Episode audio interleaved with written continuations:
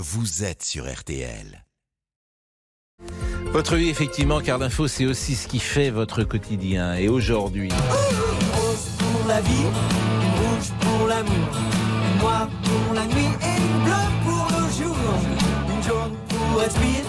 Jean-Jacques Goldman, Janine, médicament blues, à chacun euh, sa couleur pour soigner euh, ses maux, anxiolytiques, antidépresseurs, les Français... Euh, en sont euh, très friands. Et pour en parler avec nous, Florian Ferreri, psychiatre à l'hôpital Saint-Antoine, bonjour. Bonjour. Vous êtes spécialiste euh, de ces questions de dépression, euh, d'anxiété et donc de leur corollaire, des médicaments qu'on utilise euh, pour les euh, traiter. Euh, d'abord, il ne faut pas confondre euh, antidépresseurs et, et psychotropes. Est-ce que vous pouvez nous rappeler la, la différence entre les deux ?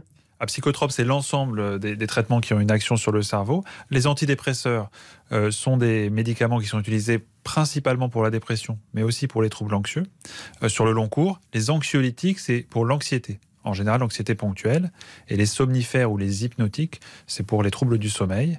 Et enfin, les régulateurs de l'humeur, ça, c'est pour les personnes qui ont des fluctuations du moral, soit très basses, soit très hausses, notamment les personnes qui souffrent de troubles bipolaires. On dit souvent que les Français sont des champions dans la consommation de, de ces médicaments.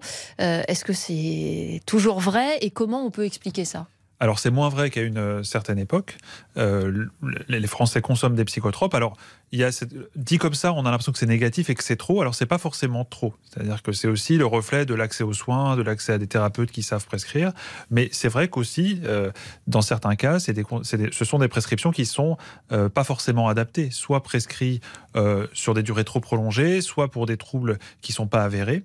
Et à l'inverse, on a près de cinquante pour cent des sujets dépressifs, donc qui relèveraient d'un traitement antidépresseur, qui n'ont pas euh, les bons traitements au bon moment et sur la bonne durée.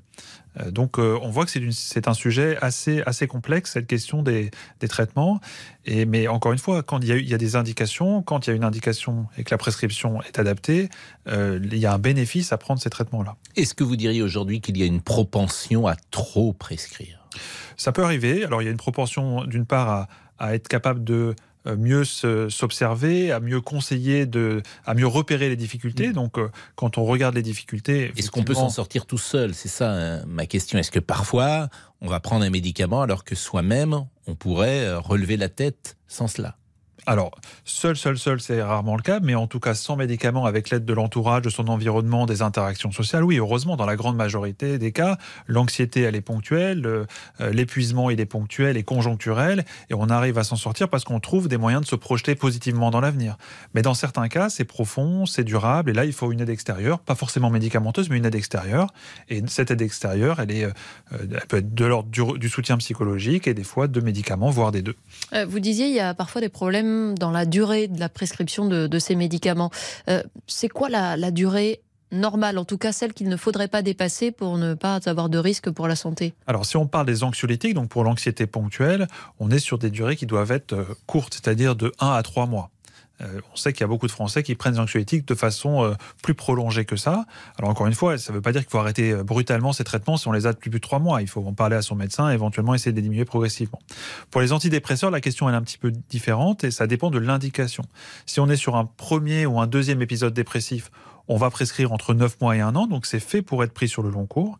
Si on a fait plus de trois dépressions, on peut le prendre sur euh, parfois des années. Et quand on le prend pour l'anxiété, l'anxiété ça peut être quelque chose de chronique, on n'a pas forcément de date de fin, c'est-à-dire tant que c'est utile euh, au, euh, au, au sujet. Et il n'y a pas un risque de, de dépendance euh, avec ces médicaments-là ?